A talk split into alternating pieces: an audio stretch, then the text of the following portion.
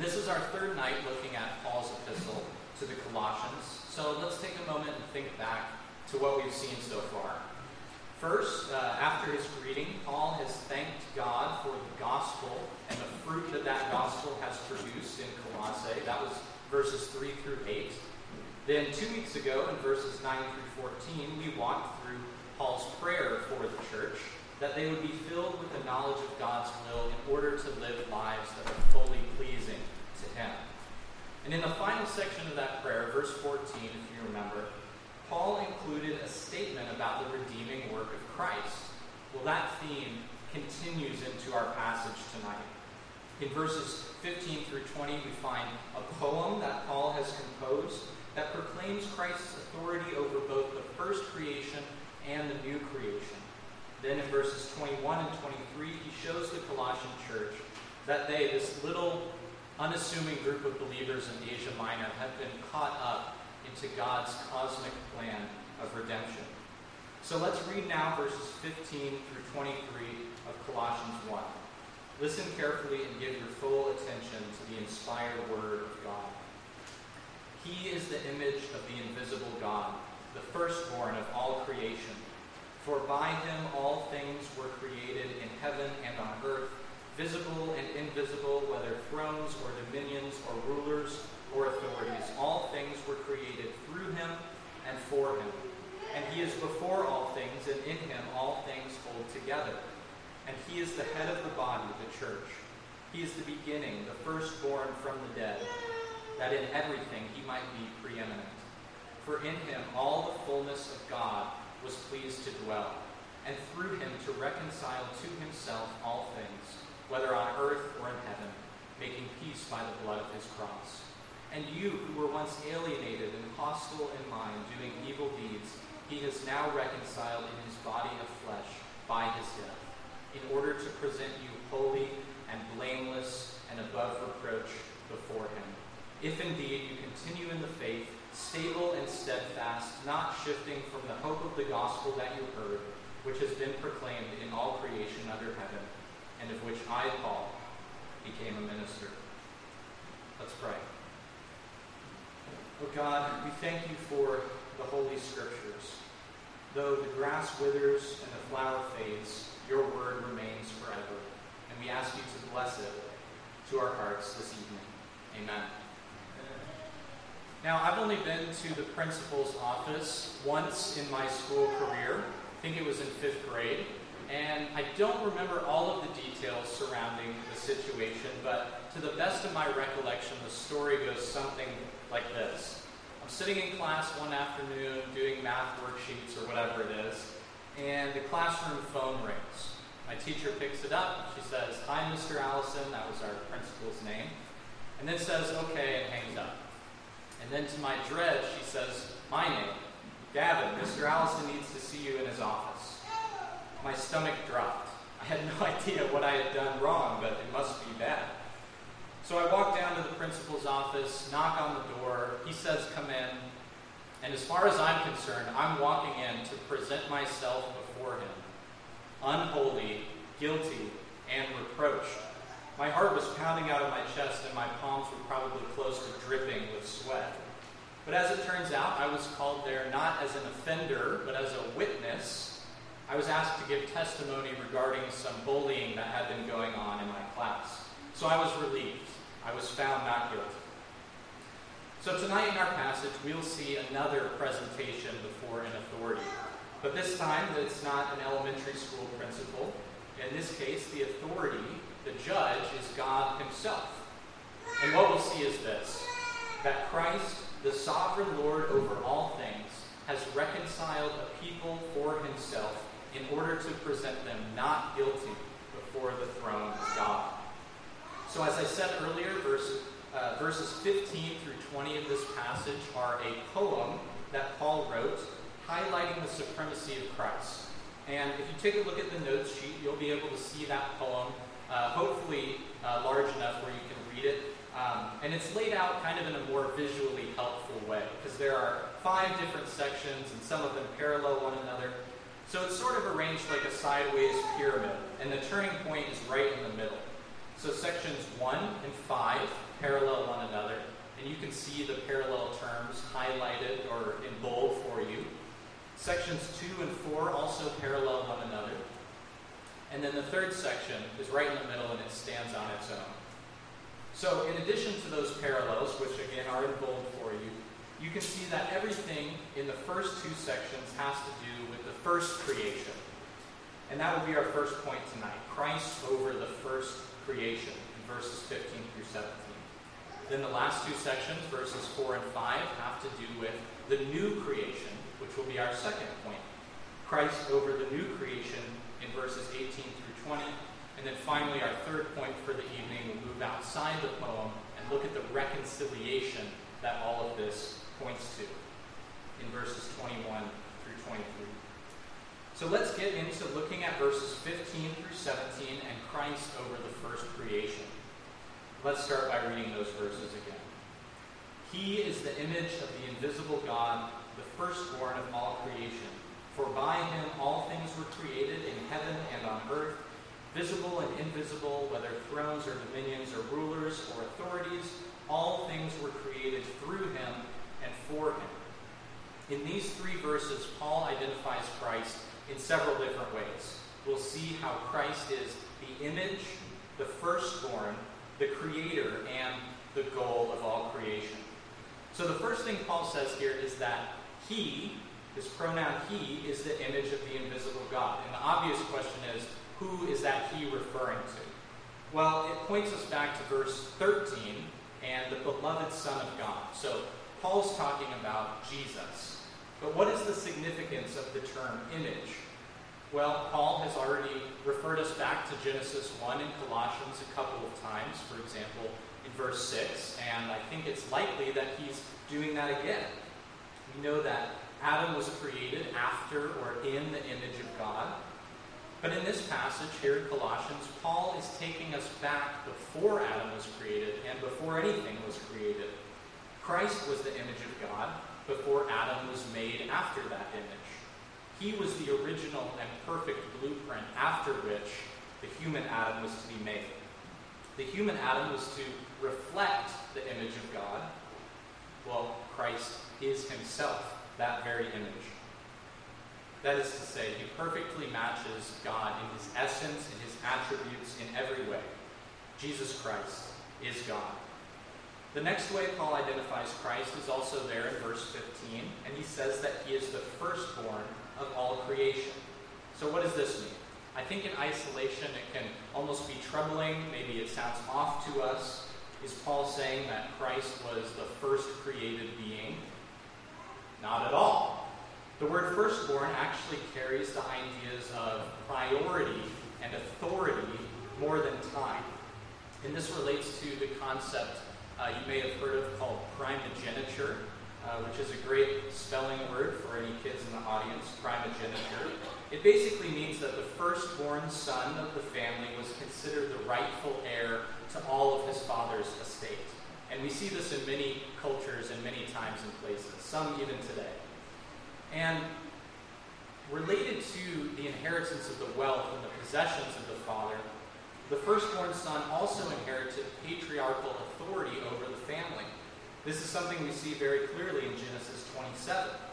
When Jacob tricked his way into receiving Esau's blessing as the firstborn, uh, Isaac said these words to him, which are recorded for us in Genesis 27 29. May people serve you and nations bow down to you. Be master of your brothers, and may your mother's sons bow down. So he received not only the rights to Isaac's property, but also the right to become leader of the household. So, what Paul is doing by invoking this concept of primogeniture, by calling the eternal Son of God the firstborn of all creation, is acknowledging him as the rightful heir and ruler of all things. Thus, a good translation to convey this idea would be firstborn over all things, or all creation. Christ is higher than the rulers of the earth or the angels in heaven because he is the one who created them. Now, we don't have time to get into all of it here and now, but as you probably are aware, this phrase in Colossians 1.15 has been seriously misused throughout church history.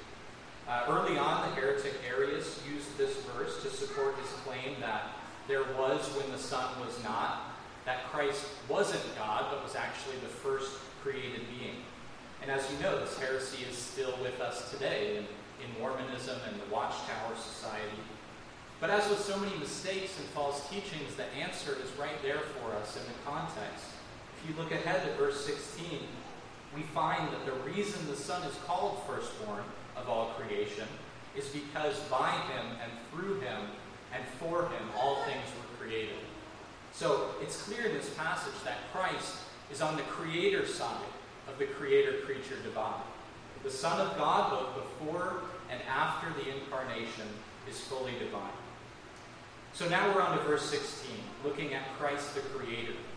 In this verse, Paul explains again the reason why he has used these terms image of God and firstborn. It's because Jesus is the creator of all things and he existed before all things. And we see Paul gives four examples of things Christ has created thrones, dominions, rulers, and authorities. And the best way to interpret these four terms is as four references to angelic beings, whether good or evil. So, thrones refers to those angels who are seated in the divine council in the heavenly court or throne room. This is a picture we see often in the book of Revelation and other apocalyptic literature. And then dominions also refers to holy angels. It serves as a synonym for thrones. And then the third and fourth terms, rulers and authorities, these words Paul often uses in his letters, and every time he uses them, he refers to demonic powers. And the same is the case here. So, thrones and dominions are heavenly angels, and rulers and authorities are fallen angels. But why would Paul pick these examples as things Christ has created? He's just said Christ is the creator of all things. So why not talk about the natural wonders of the world or, or animal life? well, we have to remember the purpose of his writing and the false teaching that was facing the Colossians, this Jewish mystical teaching.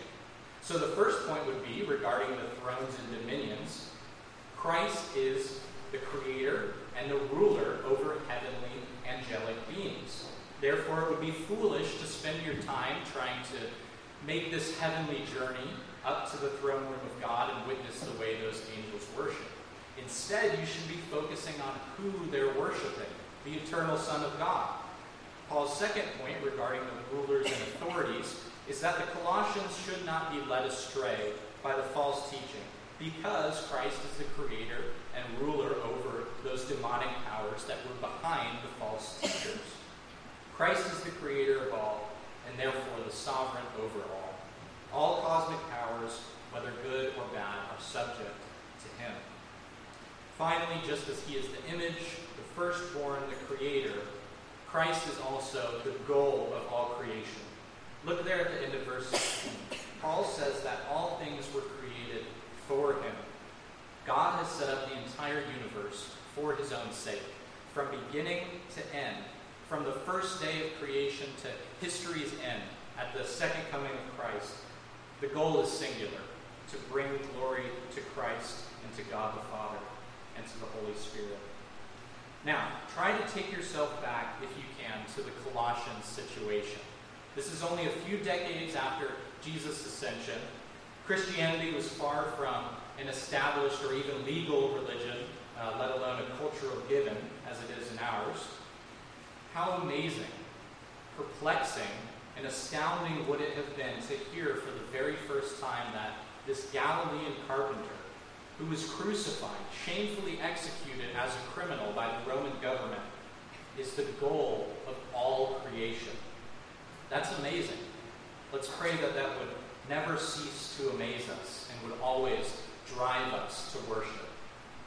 Well, now with verse 17, we come to the second and third sections of Paul's poem, where he continues to explain the ideas of Christ as image and Christ as firstborn. The phrase, he is before all things, section 2, is basically interchangeable with firstborn of all creation. Again, the point is that Christ was divine before creation.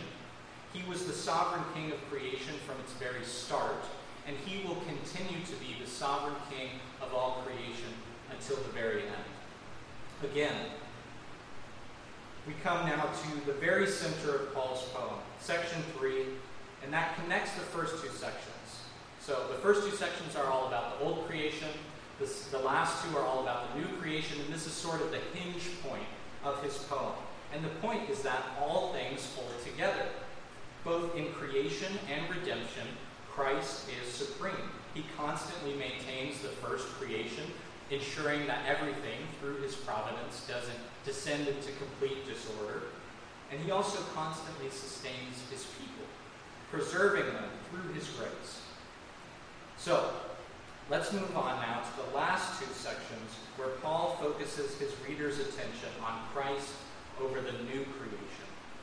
So, the reason Paul has been spending this time talking about Christ over the first creation is because he's going to revisit these same ideas, but this time in relation to the new creation.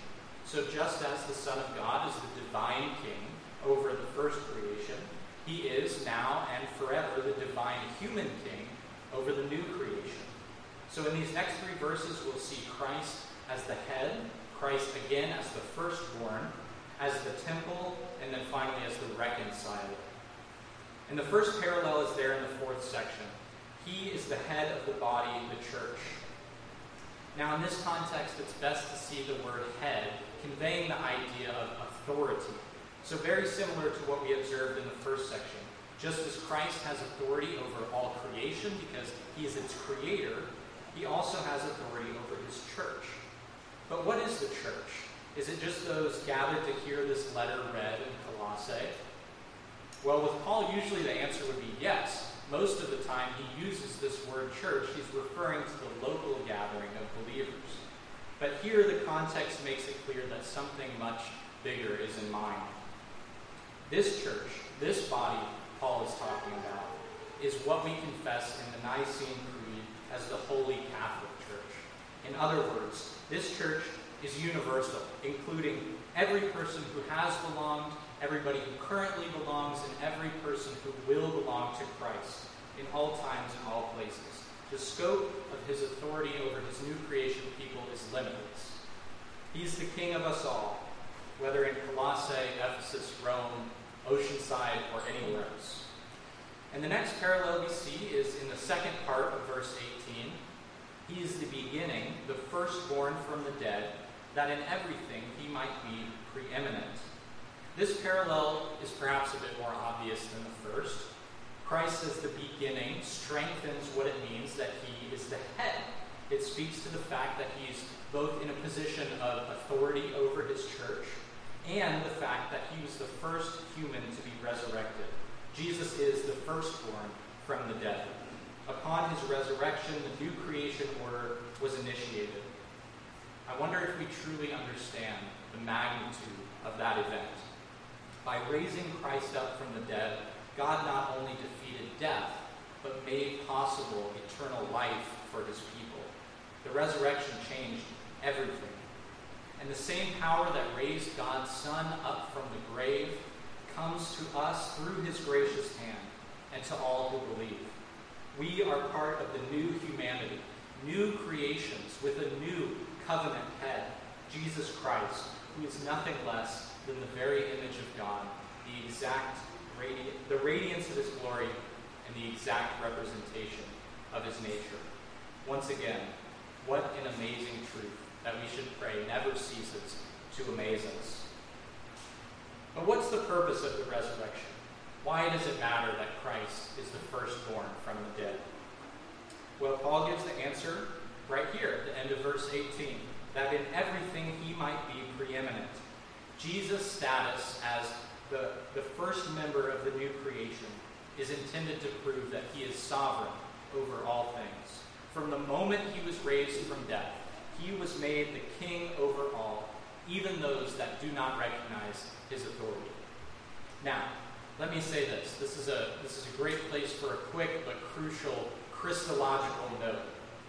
Jesus' resurrection brought him a supremacy that he did not possess thus far in his human nature.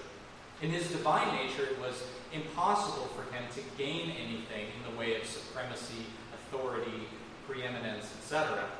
But Jesus, in his human nature, by virtue of his resurrection, gained the supreme authority that he had always had as the second person of the Trinity. Well, now we're ready to go on to our next parallel in verse 19, where Paul says that in Christ all the fullness of God was pleased to dwell. So, in parallel to the first section, just as Christ was the image of the invisible God at the beginning of the old creation, so also the fullness of deity dwelt in him at the beginning of the new creation.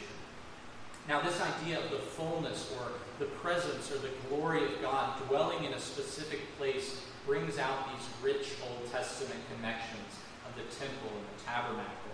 For example, let me read Psalm 68, 16, and 17. Why do you look with hatred, O many peaked mountain, at the mount in which God is well pleased to dwell? Yes, where the Lord will dwell forever. The chariots of God are twice ten thousand, thousands upon thousands. The Lord is among them. Sinai is now in the sanctuary. This sanctuary or temple in Psalm 68 is fulfilled in Christ and applied to him here in Colossians 1:19. He is where the full presence of God dwells. Paul's big idea is this God's presence on earth is no longer focalized in the Holy of Holies in a physical earthly temple. Instead, it was focalized in Christ, in Jesus, the God man on earth, who fulfills everything that the temple stood for.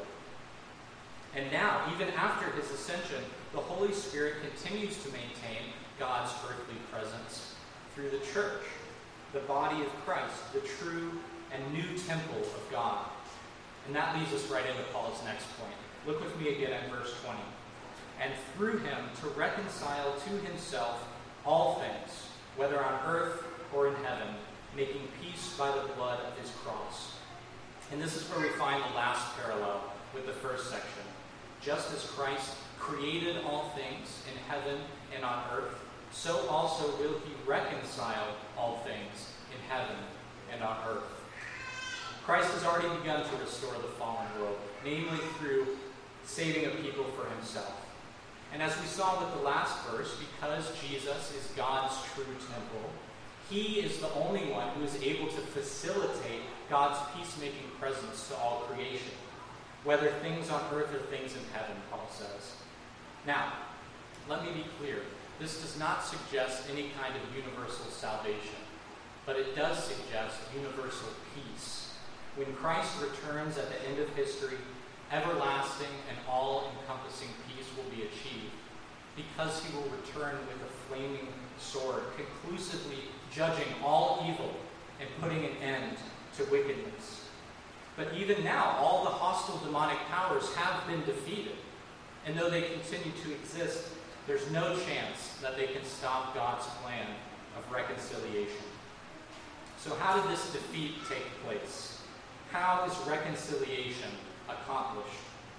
Through the blood of his cross. This phrase brings the cosmic drama down to earth and reiterates that it was a shameful death that accomplished this thing of universal consequence. Again, with the situation of the Colossian church in mind, this bloody reference to the crucifixion of Christ is Paul's way of reminding his hearers that the earthly realm is vital to God's eternal plan. Salvation was accomplished once and for all in a place outside of Jerusalem, on a hill, on a Roman cross made of wood, physically and bloodily. Therefore, we see again the foolishness of trying to escape from earthly things through ascetic practices and, and being preoccupied with these heavenly visions. God made matter, He likes it and he uses it for his purposes and to achieve his cosmic reconciliation. So we've come to the end of Paul's poem about Christ over all things. And now in verses 21 through 23, we see how he applies those truths of Christ's all encompassing reconciliation to the church in Colossae. Specifically in verse 22, Christ died in order to present you holy and blameless and above reproach before Him. On Judgment Day, our salvation will be complete as we are raised to everlasting life glorified, and presented not guilty before the throne of God. The effect of Christ's status as sovereign and supreme over all things is personal. It is to reconcile sinners to God and make them fit to dwell in his holy presence forever. So let's look carefully at this next section, starting actually not with verse 21, but with verse 22. And first we see that believers are reconciled. So we've already spent a few moments thinking about what it means that all things are reconciled to God through Christ. But what does that entail for God's chosen people? Well, the word reconciled for Paul draws on these Old Testament backgrounds of the restoration prophecies, Israel's restoration from the Babylonian exile. And if you were to gather together all these restoration prophecies and examine them, you would see that one of the major themes was constru- the construction of a new temple in Israel where the formerly exiled Israelites could return and worship and participate and know God's peaceful presence. In the Gospels, we see these prophecies fulfilled. Jesus alludes to this temple aspect in John 2 when he talks about the temple of his body being destroyed and then raised up again in three days. And then, as far as the, the exile aspect, we see it in the cross. When Jesus, the true Israel, was crucified, he experienced an unimaginably painful exile from his Father. And then when he was raised from the grave, upon his resurrection, he experienced ultimate restoration into his Father's intimate and peaceful presence. And the good news Paul is telling the Colossians, and the good news for us this evening, is that all who respond to that death and resurrection in faith can share in God's peaceful presence and experience the same restoration and reconciliation. So, what was the exile that we were rescued from? This is an important question because to fully appreciate where we've been brought to this place of God's peaceful presence, we have to understand where we came from. And that's what, that's what Paul informs us of in verse 21. You who once were alienated and hostile in mind, doing evil deeds. So the Colossians were alienated from God. And basically, this means the opposite of reconciled. They were separated from his peaceful presence. They were professed enemies of the true and living God, whether they professed out loud with their words or with their actions. They were lovers of self and worshippers of idols. They were opposed to God's will and to his word. That's why Paul says they were hostile in mind. Their minds needed to be renewed and remade. And nothing else but the power of God in Christ could accomplish that and meet that need. Only He can replace the sinful and stony heart of humanity with a heart of flesh. Only He can put an end to the constant practice of evil deeds, the wicked sins that we love and cherish. Only God can save us from that state. And that is what He has done for you and for me and for all who believe in Christ. You were once a professed enemy of God. You exalted yourself above him. You worshiped the idols that you fashioned with your own hands. In the depths of your heart, you were opposed to everything good and pleasing to God. But thanks be to God, He has given you a new heart and a new status and a new mind. Christ has reconciled you. You are no longer His enemies. You have been brought into a place of profound presence of profound peace in the presence of God.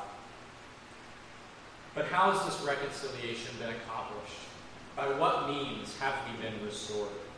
Paul says it's by Christ's death in his body of flesh. Now, this time, Paul's not referring to the universal church as Christ's body, but he's referring to the physical body of Jesus. It was his real flesh and blood corpse which hung from the cross after bearing the penalty of the sins of his people. Through his body, he satisfied his Father's wrath, obliterated death, and demolished the devil and his works. The physical body of Christ ensured that all saints in all times and places would have everlasting peace with God. Now let's revisit those last words of verse 22 as we look at the goal of reconciliation, which is to present you holy and blameless and above reproach before God. Brothers and sisters, this is the heart of our passage this evening.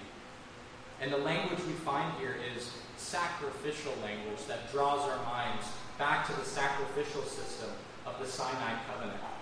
But in this new and better covenant, Christ is the high priest. And the ultimate sacrifice he offers is not a spotless lamb, but himself. Because of his sacrifice, his people who were once alienated and hostile, delighting in wicked deeds, are transformed into holy and acceptable sacrifices. Brothers and sisters, you are a pleasing offering in the Lord's sight. You are no longer his enemies. And this is true now and in the future. Right now, though we still sin and lead lives that are far from perfect, God sees you clothed in Christ's perfect righteousness. And in the future, as Dr. Horton talked about this morning, we will actually be presented before Him, brought into His presence, clothed in pure white, a truly glorified and entirely sanctified people. This is our future. It's really going to happen. One day we really will be raised physically from the grave and made like Christ, holy, blameless, and above reproach. Well, now we come to the final verse of our passage, verse 23. And here Paul introduces a condition. If indeed you continue in the faith, stable and steadfast, not shifting from the hope of the gospel that you heard, which has been proclaimed in all creation under heaven, and of which I, Paul, became a minister. In other words, Paul is telling his hearers that all of these blessings he's been talking about in the last five verses, all of the benefits of Christ are theirs if they continue in the faith and believe the gospel that he is a minister of. Now, there are some who disagree, but it seems clear in the context here that the faith Paul is talking about is not faith in the doctrinal sense. That is, it's not the content of faith. Instead, it's faith as the act of the believer, the wholehearted trust that the Christian has in Christ. Persevering in this trust, he says, results in receiving the benefits of Christ. Now, this is uncomfortable for us to hear. But Paul's point is not to instill fear in the hearts of Christians. Paul is sure that anyone who has been regenerated by the Holy Spirit and brought to true saving faith will continue in that faith. But he cannot be sure about the genuineness of all who profess faith. So this doesn't mean Christians can lose their faith, but it does mean, on the other hand, that those who aren't really regenerate, who make false professions of faith, have never received the benefits of Christ. They're counterfeits. Therefore, like the seed sown on rocky ground, their faith is short lived. Having no roots, they fall away. So, this isn't a question of whether you ever have doubts. You can have genuine doubts and genuine saving faith. That's not the issue. The issue is whether your faith is true. So, for those with true faith who have apprehended the benefits of Christ, through a wholehearted trust in Him, what is the means of their perseverance? Is it a try really hard and you'll make it method? Is it a tap into the source of your inner strength method? No. Paul says those who continue in the faith are stable and steadfast, not shifting from the hope of the gospel. This is architectural language, and again, it reminds us of the temple. If the Colossians remain stable and steadfast, if they continue in the faith, it's because they have been made living stones in this new and spiritual temple.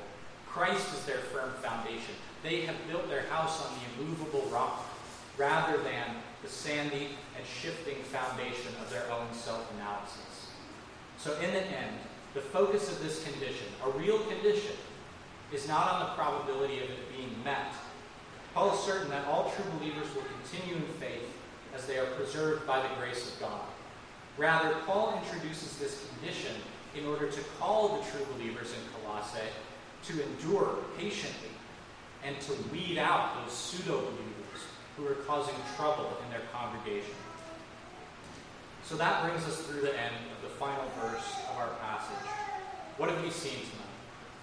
Well, first, we've seen the majesty and supremacy of Christ in Paul's poem. Jesus is the sovereign king over the first creation and the new creation. And second, we've seen that Paul has applied those Christological truths to his hearers, the first century Colossian Christians. But how does this passage apply to us? I think the first and obvious answer is that it affects our worship. As we develop a fuller understanding of who Christ is and what he's done for us, our hearts are changed and we desire to worship him more and more. I think it's essential then that we understand the supremacy of Christ over all things in order to enrich our worship of him. We must also keep in mind that the doctrine of Christ was not just being attacked in the first century. We still face Christological attacks today. Some deny that Jesus rose bodily, claiming the resurrection is something that happens in our hearts as we align ourselves with the teachings of the universal Christ. Some people try to mix the teachings of Jesus with those of other religions as if they're uh, customers at a religious buffet. But in Paul's poem here, we've seen that Christ is unique. None is like him. He has no equal. His person is unparalleled, and his majesty is unmatched. And this uniqueness of Christ points to the exclusivity of his gospel for salvation. So, brothers and sisters, we need the highest view of Christ we can get so that we may both worship him better and that we may be prepared to face the contemporary claims of pluralism and inclusivism. Well, second, I think we need to take to heart what Paul is saying in verses 21 through 23 as he shifts the focus from Christ to Christ Church. By introducing the condition, if indeed you continue in the faith, He's calling all believers to persist in their trust in Christ and in their belief of the gospel. Now, as we've said, this condition does not conflict with the accomplished work of Christ. Its function instead is to draw out the implications of being a new creature. Remember, Paul said that before we were reconciled, we were hostile in mind. Faith in Christ, then, as one author puts it, involves a choice between different visions of reality. With a true and right vision of reality, you behold Christ in his full majesty, recognize and submit to his kingship over all things, and find yourself caught up into God's plan of cosmic reconciliation. But ultimately, we know that it is God who preserves us in our faith to the very end. He will continue to shape our whole hearts as we are fed by Christ through word and sacrament. Our minds will be renewed, our desires will be reshaped to strive for God's glory and for our neighbor's good, and our wills will be aligned to His. So, how can we, sinful human beings, be sure that Christ will present us holy and blameless to God? Paul points us not to ourselves, but to Christ, the image of the invisible God the Creator, the head of the church, the one who is preeminent over all. As new creations in Him, we can all say these words with a grateful heart. Through Jesus' blood and merit, I am at peace with God. What then can daunt my spirit, however dark my road? My courage shall not fail me, for God is on my side. Though hell itself assail me, its rage I may deride. Let's pray. Our God and Father, thank you for Christ, the one who is over all things, the creator and sustainer of creation, the mediator and king over new creation, the one who has reconciled us through the death of his body of flesh in order to present us before you on that final day, holy blameless and above reproach. We thank you that as new creations and your own adopted children, we will remain stable and steadfast, not shifting from that beautiful good news which has been proclaimed to us. Preserve us by your grace all the way to the end, that we may behold the face of our Savior, Jesus Christ, the one who is over all things. It is in his wonderful majestic and awesome name we pray. Amen.